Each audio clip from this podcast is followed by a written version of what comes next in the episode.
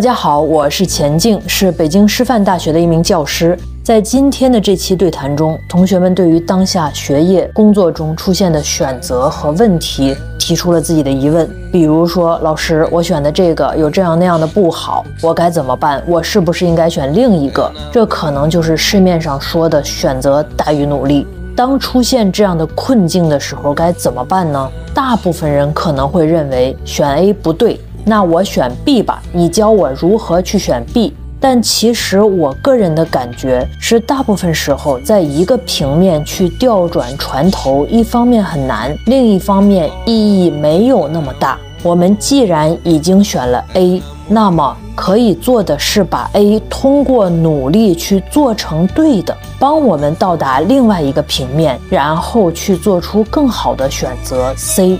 不知道这个逻辑大家是不是能够认同？也希望我们今天的对谈能够对你有所启发，同时期待在评论区听到大家的声音。大家也可以把自己具体的疑问发在评论区，我会用语音来作答。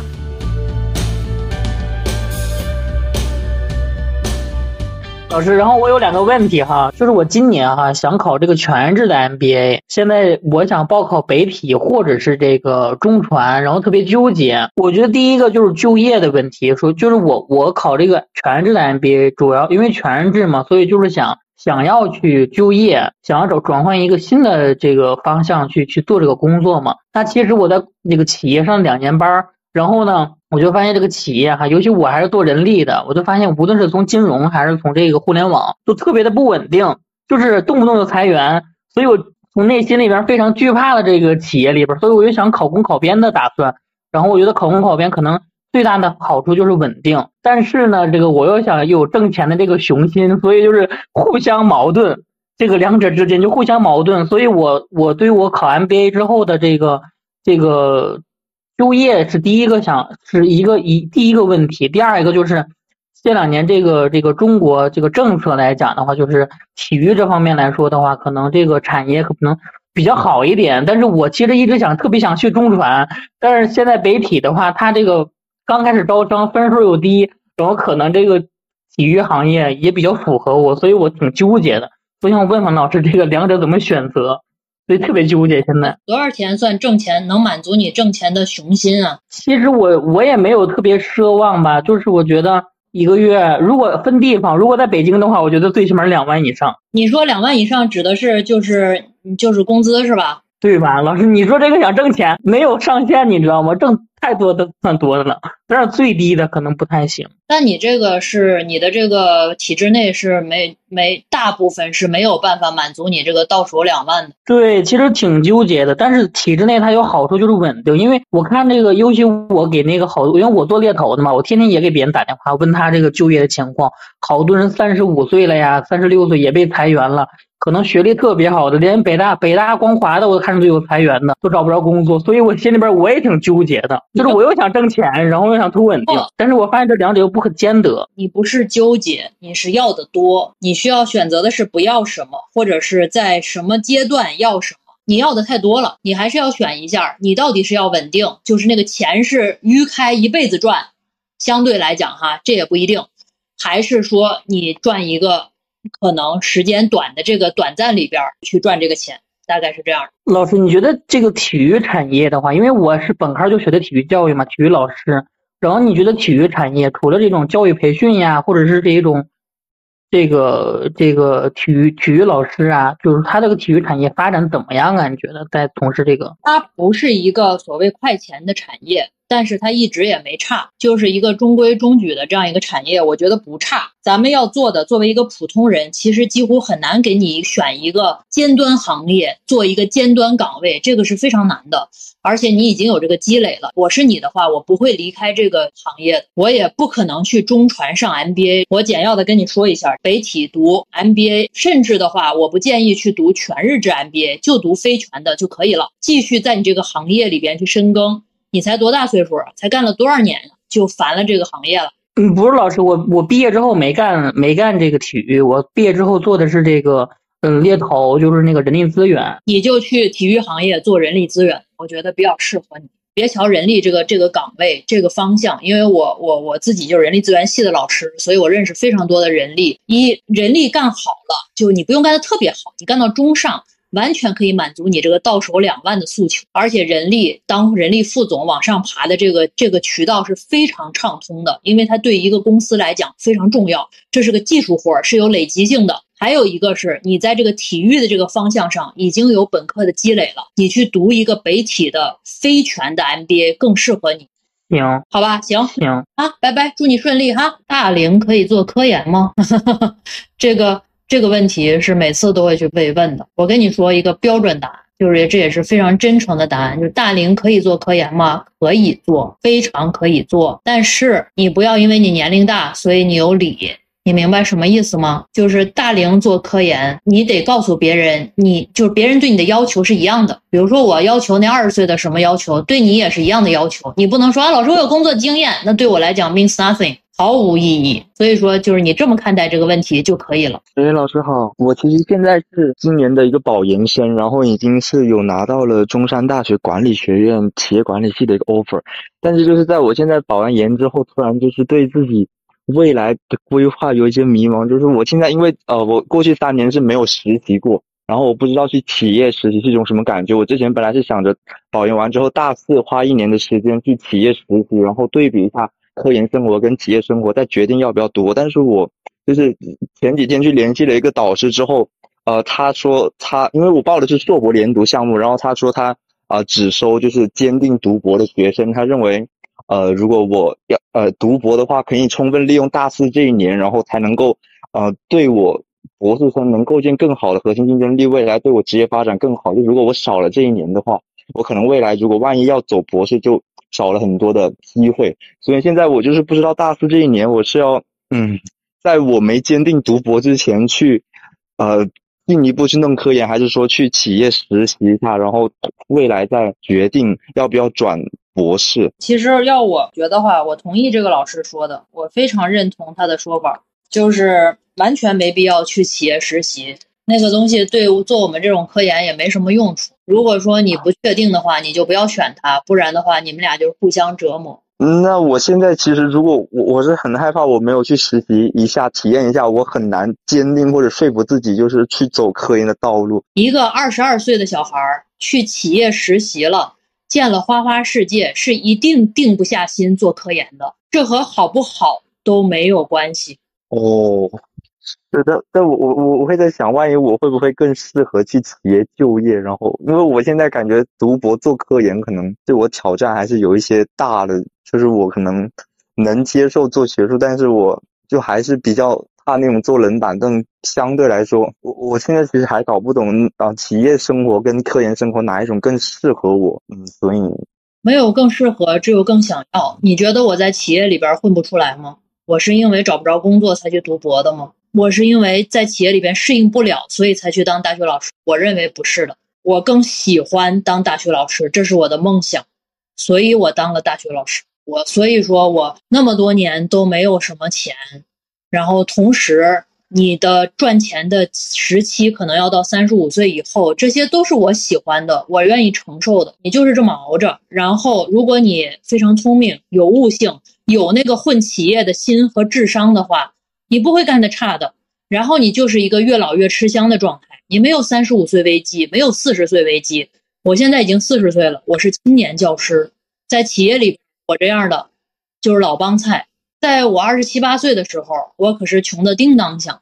但是二十七八岁，你进了一个企业，你的学历又不错的话，你是大厂，你挣四十万很正常吗？而且青椒何止九九六呢？青椒都是零零七，所以这些选择没有什么。没有什么什么更适合或者更好什么的，都带着成本，都标着价格，也都有它的好处。你只要去实习，我相信，谁不喜欢那么大的食堂，那么多种吃的，同事之间都可以去，都赚了钱了，可以用那个钱，就不像学生抠抠搜搜的，就可以用那个钱点杯奶茶，买个咖啡，小资高大上，谁不喜欢这些呢？但是。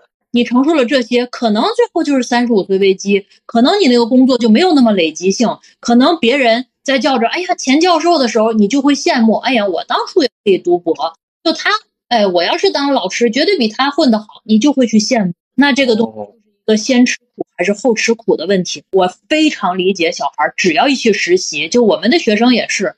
我一听哪个学生做科研做的特别好，然后他说老师我要去实习，我那个心啊，就像刀割一样。就是，但是你说我是因为缺他给我干活，所以才像刀割一样吗？百分之二十吧，啊，只有百分之二十是因为这个，更多的百分之八十是就是这个。我觉得大部分小孩他没有想清楚这些选择背后意味着什么。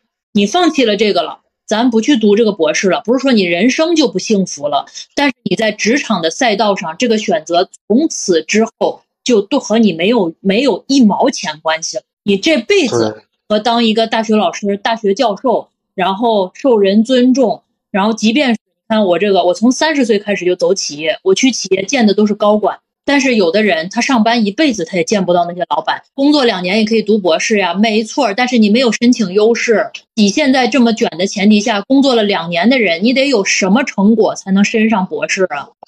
那老师如果不读博士的话，现在学硕基本上就相当于混一个文凭而已嘛，就是。对呀，混呗，大部分人不都这样吗？好，你可以看看教授们都过的什么生活，只是那个生活会非常滞后而已，不是说一辈子哦。尤其是你是你是中山大学管院的，对吧？你和我是一个学科的，去看看我们这些老师有穷的吗？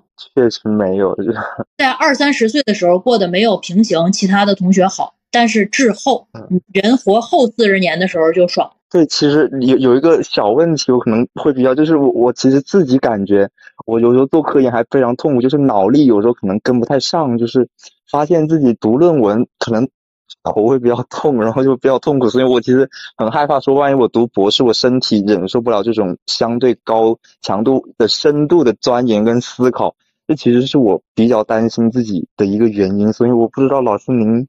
就是在做科研的时候，就是对这个脑力的那种要求、那种体验是怎么样的？如果你觉得费脑子、不想动脑，那你趁早不要做科研，这是一个无穷无尽的费脑子的工作。那我这个假期写书写的我昏天黑地的，每天干嘛的时候都在想，看了可能有一百本书，然后我现在再看一个相关于职场的书的时候，就市面上的书的时候，我都有生理上的想吐。而且这个东西是无法假手于人的，别人写和你写不一样的，所以你就会一直动脑子。你想选题，然后你想你做科研的申基金，那个本子学生能给你弄了？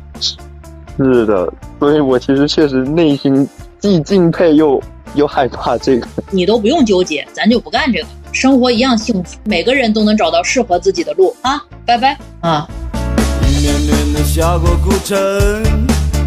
人民路有我的好心情，今天就像一封写好的消息，等着贴上一枚新邮票。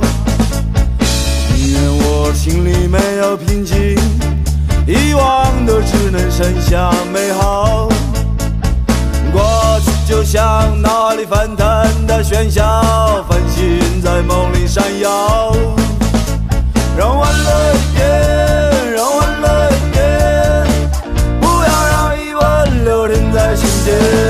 让欢乐一点，让欢乐一点，不要让疑问留停在心间。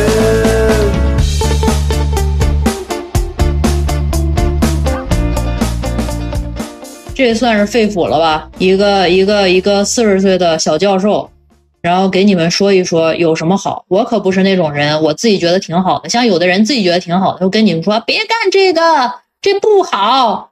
就是咱实话实说，有好的有不好的，绝对有它好的地儿，就别扯什么不好。我觉得挺好，而且一个普通人家，除了能够好好学习、好好读书、好好用自己的认知提升以外，以以外，你在这个社会上凭什么跟人家平起平坐呀？我不太懂啊。我就是觉得普通人就是读书，读好书，有了自己的认知视野，给自己垒一些所谓的壁垒。张雪峰老师也不是也说嘛，垒壁垒，博士不是壁垒吗？博士就是壁垒。不管什么专业的博士都是壁垒，尤其你读一九八五的国外名校的博士，这就是硬铮铮的壁垒，特别好啊！你看各个平台也是一个，也是一个人工智能，真的，你要用耐心和爱心去培养大家。最早的时候，我在有的平台可被骂了，骂着骂着呢，哎，大家也懒得骂我了，然后现在呢，都开始互相交流了。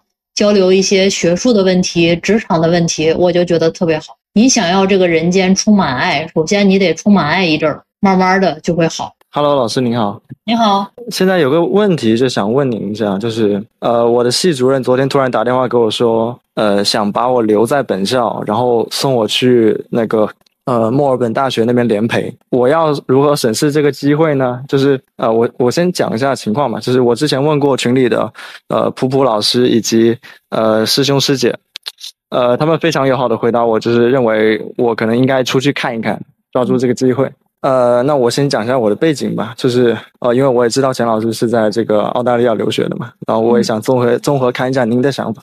呃，首先是专业情况，呃，我的这个专业呢，它叫演示光学，就之前也和老师您连过麦，这是第二次了。啊、它是一个独立于呃眼科学，却又与眼科学密切相关的一个分支。目前国内的这个视光学，呃，和国外比是非常非常弱的，几乎是没怎么发展。呃，而我未来可能是想要往这个视光学方向走的，啊、是啊，这是第一个专业的情况。第二个是学校的情况，那学校的情况叫呃，它是一个福建医科大学，呃，国内国内的一个医学排名是比较中后的，并没有那么好。呃，老师的意思就可能是呃，想让我推免留在本校，呃，然后目前我已经获得了湘雅的 offer，然后嗯，他的意思就是可可能是我猜啊，就是送我出去联培，然后未来升博士。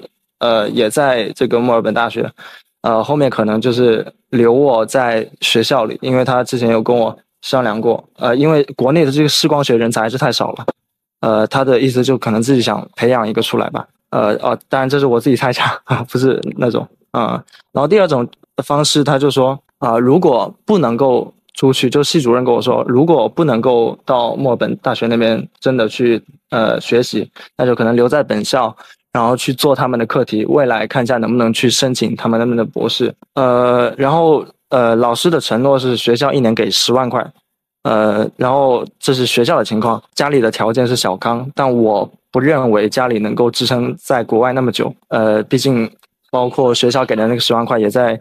呃，这个澳大利亚打不起什么水花，我认为。然后父母的年纪也可上来了，可能我我还是要考虑一下的。呃，然后国外的情况，呃，我目前还不太了解，因为我之前没有思考过去国外读书的一个呃想法。那么呃，以上就是一一些我的情况，就是我要如何去审视这个机会呢？呃，联培是硕士阶段的，就是联培这个东西呢就很麻烦，因为联培它不算一个学历，大家知道吧？它就是算个经历。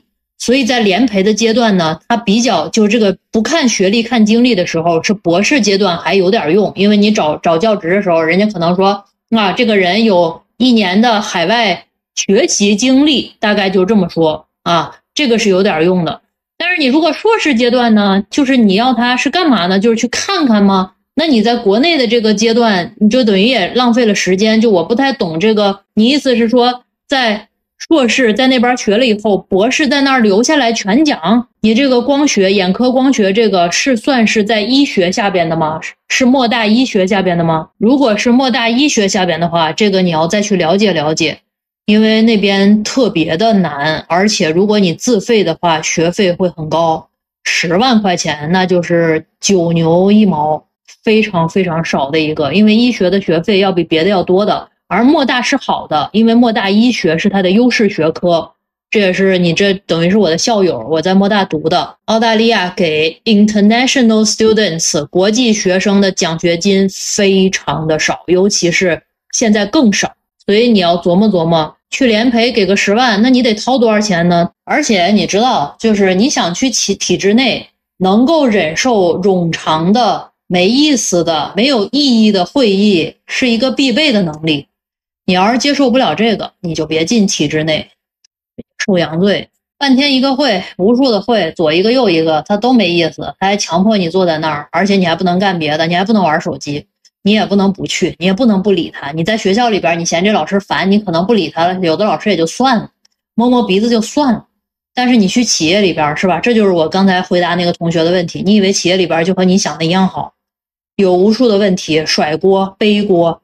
然后你甩我，我甩你，然后强烈的就 push CPU 你，你有什么可说的呢？你有地儿可去吗？所以这个东西就是体制内，就是指的是国企、央企、公务员，事业单位，这都属于体制内工作。跨专业考 EDD 教育学博士，你考不上，非常。四十岁当上九八五教授什么水平？你在问我吗？还可以吧。有的人一辈子也上不了教授，免费的。这刚才还有人问收费，你们收费费呢？买本书吧，啊，如果你需要的话，你买本书吧。这个还可以作为礼物送给别人。这可能是五十块钱以下的礼物里边没有竞品的了，是吧？又有用又有意思。科研基础、科研人际关系，全科适用，一本通，非常重要。而且据说还很幸运，没事儿闻一闻，神清气爽。我不开啊，我不开付费连麦。你们要需要书的话，可以支持一下，送给家里边的孩子、弟弟、妹妹、男朋友、女朋友、暗恋对象，是吧？非常好。白，一涵觉得非常有品质，你这个人很有格调，你这个印刷精美。啊，是吧？还有小恐龙，你买影印版是因为你去那个 PDD，然后买的那个十块钱的、十九的还不便宜，印的巨次。我们这个特别好，而且是双色彩印的，中间还送一个彩印的小册子，这是送的一个答疑的册子，本硕博留学生各十个经典问题，这印的可好了。你知道我这种人，我这一辈子做过好多东西，好多事儿我都藏起来，我也做过一些东西，就觉得不够好，我会尴尬。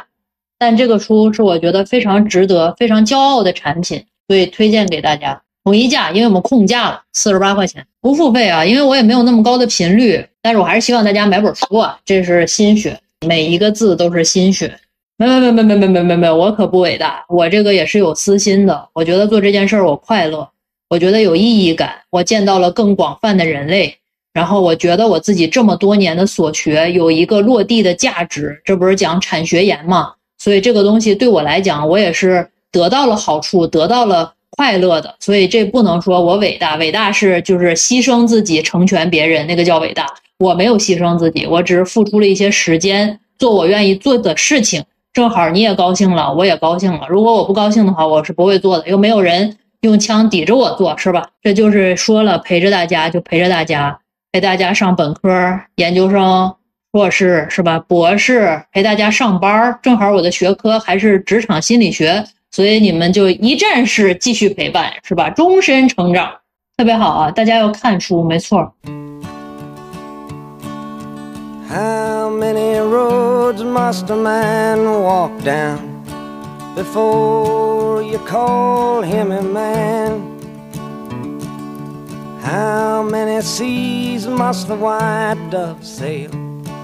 before she sleeps in the sand. Isn't how many times must the cannonballs fly before they're forever banned? The answer, my friend, is blowing in the wind. The answer is blowing in the wind. 大学老师算体制内内吗？算。大学老师是体制内最不无聊的工作了，我认为。北外英语语言学研零，转行还是读博？读博吧，转什么行啊？干啥去？大部分人转行都都都不那啥哈。电子商务的出路在哪里？你看，研究研究各个平台啊，研究研究电商啊。如果你想用专业找工作的话。还有一个，大部分人都是不是用自己专业找工作的，或者说市面上大部分工作是不看你一比一专业对应的，就找呗。硕士大学老师想读在职博士，可以读什么专业？硕士专业不能读。硕士现在在职博士是不是就那教育学博士有在职的呀？专博还有啥专博？我不知道。但是你要是读了，刚才有一个同学问说，读了专博能不能当大学老师？很难。培养方向不一样。那那天我推了一本书，这个《金钱心理学》，这个是讲人和钱的关系的。大家在小车上也可以去买。问他们要了一个这个特别的版本，带一个这个玉手，有一小黑猫，暴富福。你看这个啊，钱老师在这儿。福布斯、纽约时报、彭博社等数十家媒体，然后这个是吧？然后北师大管理心理学教授钱静。科学作家万维刚，这个是得到的那个那个红人。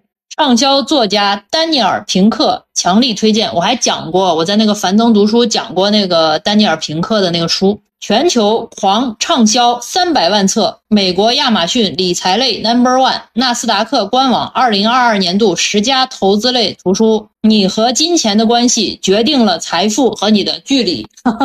是吧？这个我书封推荐了一本书哈，这个正面儿啊写着你们钱老师的名字，然后反面儿这个就是我的推荐语，我给你念一下啊。我们和钱的关系其实也是和自己的关系。如果和钱的关系不拧巴，那么赚钱、攒钱，包括花钱，其实都是一种舒适的自我延展。这本书会告诉你，只要稳住自己，拉长战线，留出容错空间，提防人性的弱点，以让自己睡得踏实的方式理财。和金钱发展出持久而良性的关系，我们都会拥有时间的馈赠。这个非常好啊，也很香，但没有闲鱼书香。文书测评，哎，你说我能不能开一个账号专门去文书？我看人家那个球鞋博主有文鞋的，一闻，哎呀，这正品。我也文书，一闻，这个还可以，有点香，但没有闲鱼书香。心理健康专业求解答啥？你心理健康专业，这是个好专业啊！不花钱可以发论文吗？哎呦，大部分论文都不花钱，花什么钱？先先花个四十八啊，买本书啊，买本书提高了能力就可以不花大钱了，也不会被骗了。关键就是你就看了这个书以后，你也不会去花润色的钱，不会去花翻译的钱，会教你怎么做这些事儿。也不会去花什么发论文的钱，也不会去花钱发普刊，因为你觉得这个很愚蠢。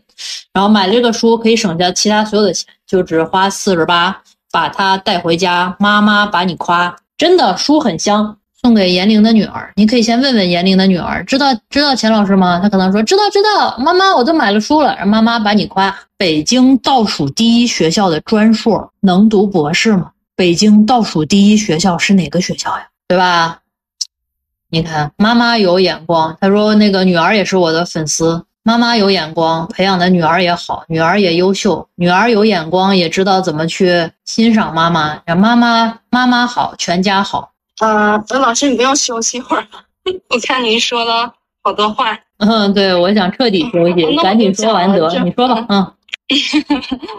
啊，老师，我是这样的情况，就是我开的学马上就要升研二了，嗯，是我我我本科是在上海学的是法律，然后嗯，然后现在是现在是那个呃双非，嗯嗯，就是调剂到了一个双非的学校。哎呦，怎么了，朋友？嗯嗯，你没事儿啊？老师，我是听见您说话就特别暖心，然后才。情绪这么激动，没事没事没事没事，情绪不应该这么激动的啊！不会不会不会不会，哎呀，大晚上大家都激动，我也很激动啊。那个有时候晚上就很容易那个 emo，然后我特别喜欢听那些丧歌，然后一边听丧歌一边啊，我怎么这么累呀，累死我了，然后嗷嗷哭，我可爱哭了。咱们哪天可以开一个直播一起哭？啊啊啊啊啊！呃，去年调剂到了，就是调调剂到了一个另外一个内地的学校，然后就是当初在选，嗯，就是想的就是就是转转到文科，就是想好好就是学习一下，然后就当初选导师的时候有有两位心仪的导师，一位是一个挺牛，呃，就很牛的老师，然后当初就是和他，嗯，就是。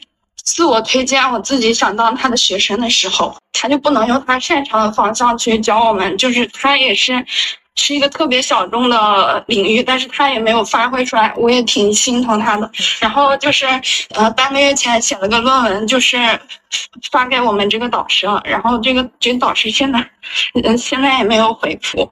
就是，我就想的，就是，就是想要读博的话，嗯，自己这个学校的这个，呃，这个背景不占优势的，就是想的是，要不我就就重新再来一次，还是怎么？现在这个学校你满意吗？嗯，就是这个学学术氛围就不是，因为当初本科的时候是在上上海，那嗯，就感觉那个学术氛围就很开放。也不是特别开放，就是相对来说要开放。就就我现在也没有经历过 现在我这个学校的这种。嗯，等于是你你你是不是这个现在上研究生的这个学校没有你在上海上的学校好呀？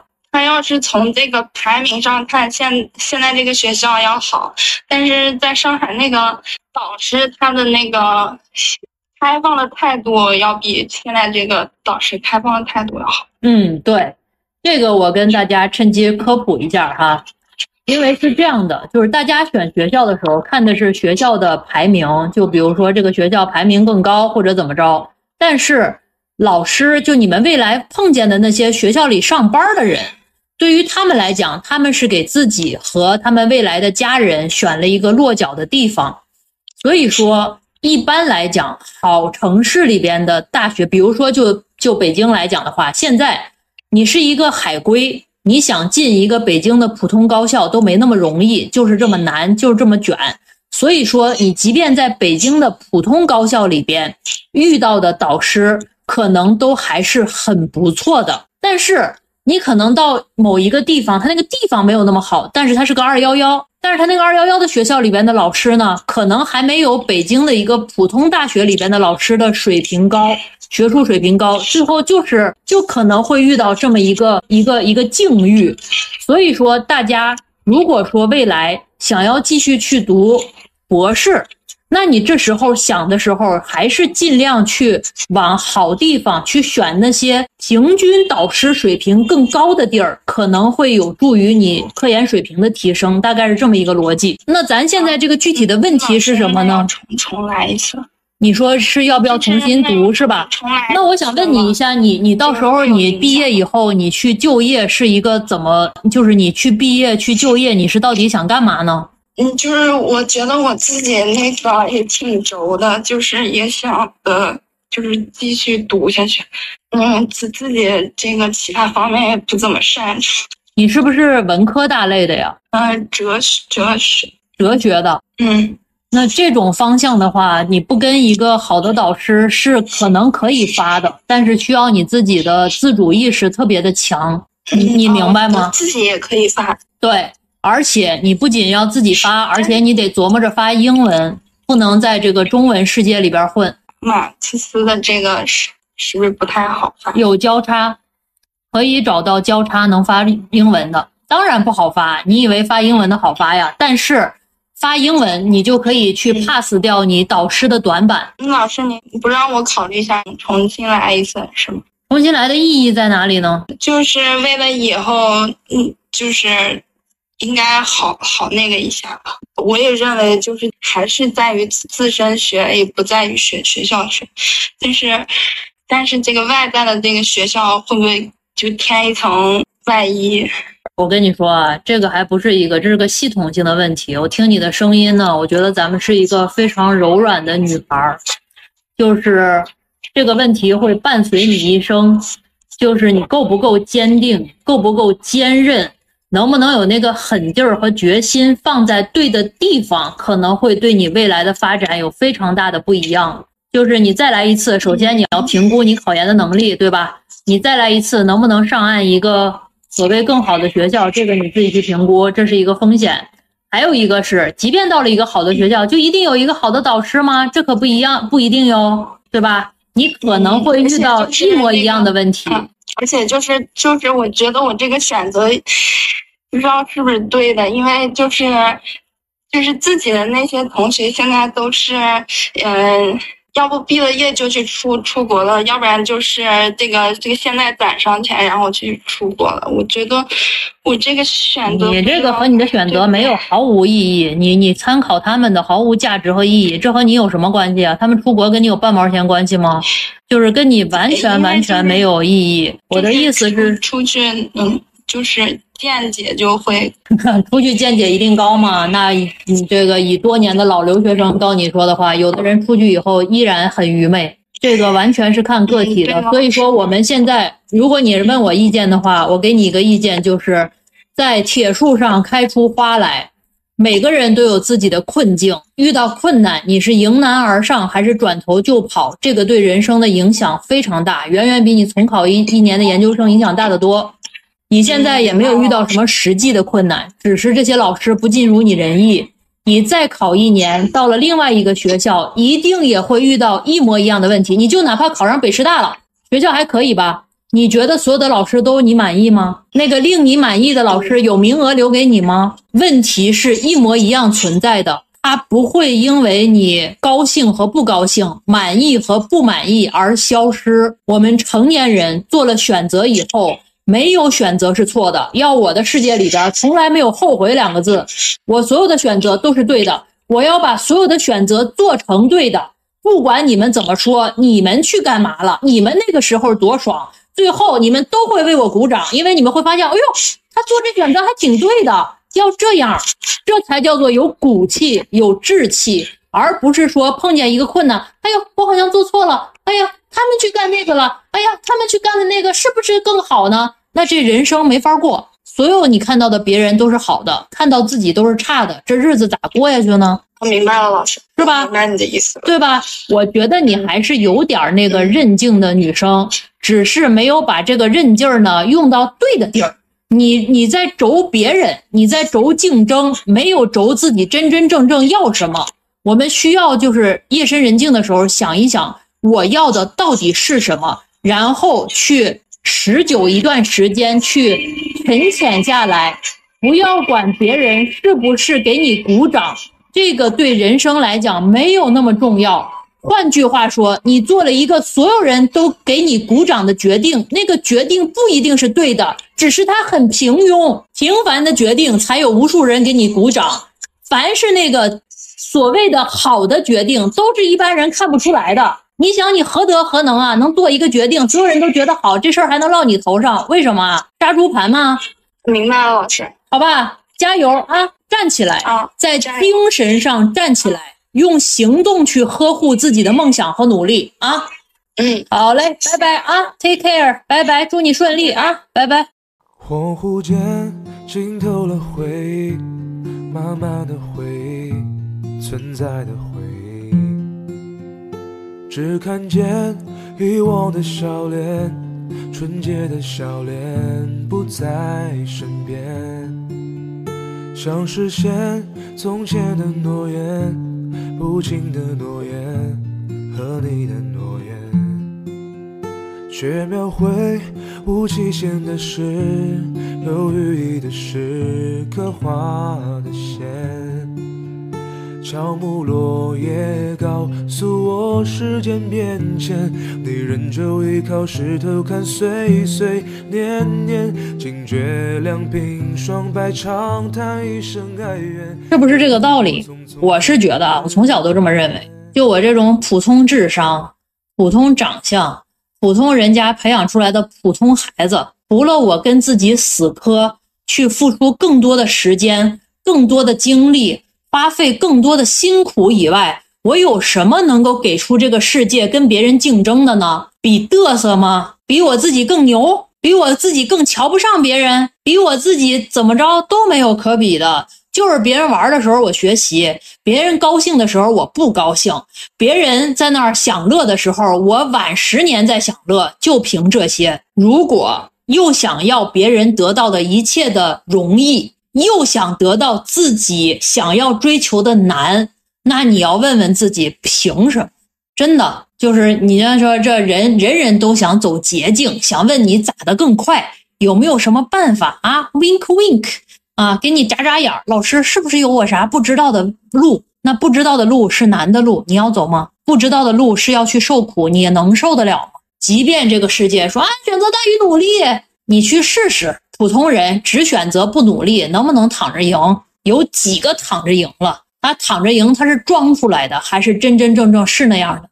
你见过身边这样躺着赢的人吗？我没有见过，我见过的都是选择好了，还在那儿吭哧吭哧努力的人，最后得到他想要的。就大家的精神导师张雪峰，他不努力吗？你瞧他那个累的，他所有的直播，我看到他的时候都是一个感觉，就是他和我差不多大，他没睡好什么觉，就在耗自己挣来钱。他所有得到的一切都是他应该得到的，因为他受了比所有他认识的这周围的人，包括我认识的周围的人，受了别人吃不了的苦，受了别人受不了的罪。他那个志愿表，你说所有那市面上那么多老师都帮别人填志愿，你背有几个人背得过他？人家受了人家愿意吃的苦，又选了一个方向，并且不断的在坚持，这就是普通人能出头的路呀。他说：“这有什么秘方？这谁做不到？你做做试试看，有几个人能够做得到？几十年如一日，辛辛苦苦、勤勤恳恳，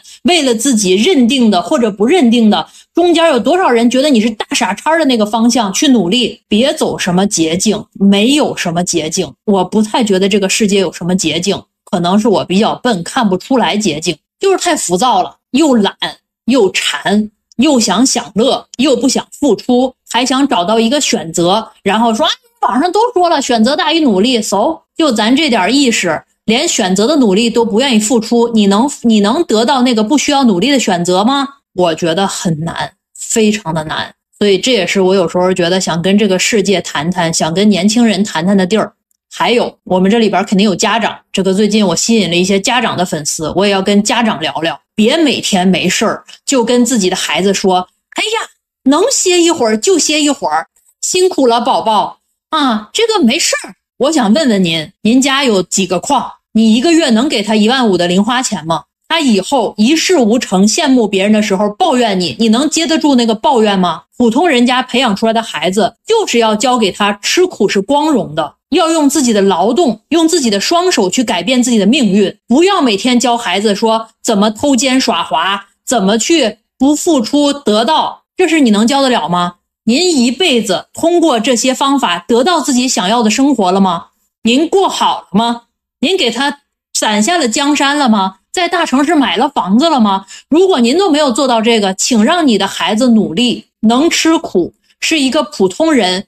别说改变阶级，改变不了，是一个普通人维持你爸妈给你现在提供的生活唯一的出路。你不害怕自己的孩子未来连你小时候给他提供的生活都过不了吗？真的，家长不要每天去去教孩子。有的时候我就感觉啊，这直播间里的问题就是家长推波助澜。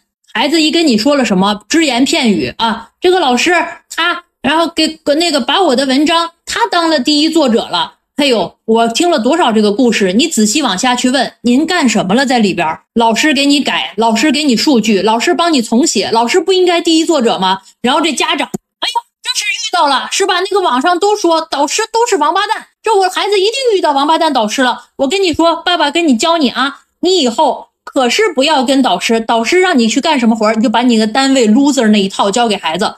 导师让你干什么活的时候，你就说我身体不好啊，老师我没有时间，你要不要找别人？然后你就躲过去了，然后造成的一个什么呢？就是老师以后再也不找你孩子了，然后你孩子什么都没有，因为他没有付出就没有回报。这个在成人世界，在幼儿世界，在所有的世界都是唯一的准则。不付出就想得到吗？你爸妈？在家里有多少爸妈能够接受孩子不付出，在家里边一直待着吃白饭的？你们都接受不了，就要让导师去接受这些孩子什么都不想干，然后跟他在那儿使劲推波助澜，然后激化矛盾。跟那个宿舍的室友的关系也是，我小时候遇到舍友的问题的时候，我妈怎么教我的？这是人生的挑战，你要应对，你要直面挑战。以后你会遇到非常非常的多的人，人家不会进入你心意。你想让别人安静陪伴你去睡觉，你要想办法，而不是跟别人说你们都是王八蛋，不接受我的安排就是不对的，你们好坏呀！啪一摔门走了，这是成人世界处理问题的方式吗？所以家长一定不要吹波助澜。要帮助孩子去努力的适应，怎么从家里的宝宝到成人世界一个成熟个体的这样一个过程，这是非常非常重要的成人化。同时，如果有导师的话，你们也要干一行爱一行。既然干了这个事儿了，就不要嫌年轻人麻烦，要好好的去培养，在其位谋其政。不要觉得带学生是影响了你做科研了，影响了你去教书了。对，by the way，我科普一下。很多的导师并不觉得想要学生来既办他的科研，自己干远比拉着学生一起干效率要高好多倍。只是他觉得要带学生，所以不得不揪着学生来一起干点事儿吧。在这个过程中才能提升和培养，不然大家觉得研究生、硕士和博士培养的时候该怎么培养？眼对眼吗？盯着看吗？只有通过做事儿才能培养吧。有的时候就是把这个活儿一分割，觉得哎，这个给他点活儿吧，不然他完全没有贡献，怎么给名字呢？就是这么想的。所以不要觉得老师叫你去干个活儿是在使唤你，怎么能这么想问题呢？真的，我有时候特别不爱改文章，我就觉得你真是耽误我的功夫。如果我改文章，不如我直接写文章。但是你为什么改呢？因为学生写了，你让他写了，我让你写，就是给你一个机会去做出贡献。就是能够有署名权，就这么点事儿。但是好多人就会觉得，哎呀，老师使唤我，老师让我干这个，让我干那个，别干。这也是为什么好多的放养是被动放养。有的老师他没有直面困难的这个勇气。你一旦觉得他给你分配活儿这个事儿，你不愿意接受这个，他就跑了。他不会迎难而上，说来来，你怎么想的？咱们沟通沟通，思想政治工作一下。他不会做这些，他就是跑。跑是他唯一的出路，所以这就是这本书里边给大家说了好多人际关系的问题，有哪些是好的奋际，什么是应该坚持的，什么是应该妥协的，什么是应该商量的，这些就是因为大家心中没有那杆秤，所以说不知道怎么去游走于这种学术人际之间，就会出现很多人为制造的矛盾，这个是很大的一个原因。真的是不要抱怨，就是我我我自己就是从来不抱怨，我也非常讨厌别人抱怨。就是我选的，你你听我抱怨过吗？你觉得我的人生中没有烂事儿吗？我没有碰到过猪队友，没有碰到过不如意的同事，没有这些时候吗？你什么时候听我抱怨过？如果有我的朋友的话，可以做个证。我基本不抱怨，我就是觉得我认了，这是我选的，然后我想想这事儿怎么去做，最后做的能大家都开心。如果非常非常开心，就重复的合作一下；如果不开心，就这次合作完算了。但是抱怨这件事儿，包括像个祥林嫂、像个大婶子一样，或者像这都是侮辱人家大婶子，像一个祥林嫂一样，或者像一个这个怨妇一样，跟这个说了那个说，这个说了那个说，嚼舌根子，我就觉得我不喜欢这种小市民心态，我从来没有这样去做过，我也不喜欢这样的学生。这样会让你的人生减少很多的困境和内耗，就是做做具体的事儿。焦虑的反义词就是具体啊。这个我我喜欢的这个周轶君小姐姐，我非常非常喜欢她，我还我还我还买了两本她的书，这个在看。但是我不带她的书啊，我就是出于个人的喜爱。小君君上过圆桌派的小君君说的话啊，焦虑的反义词就是具体。看了他们的流量是吧？啊一下啪一开屏出来一个人啊。这个导师就是王八蛋，然后，然后出来以后啊，导师怎么都是王八蛋，然后他们会压榨我们的时间，压榨我们的青春，压榨我们的视野，你们说是不是？这不就是煽动情绪吗？这有任何的好处吗？除了给他带来流量以外，没有任何好处。还有那个拿着我是什么谁谁谁哪哪哪什么我的导师怎么怎么着了，这些对我们的人生有什么启示呢？没有任何的启示。人生就是解决问题，解决困难。各位家长，如果混过职场的话，也应该知道这一点。你在家里或者跟你的朋友、跟你的同事抱怨领导是个大傻叉，毫无注意。唯一能够改变职场环境的方法，就是自己当上领导。充满鲜花的世界到底在哪里？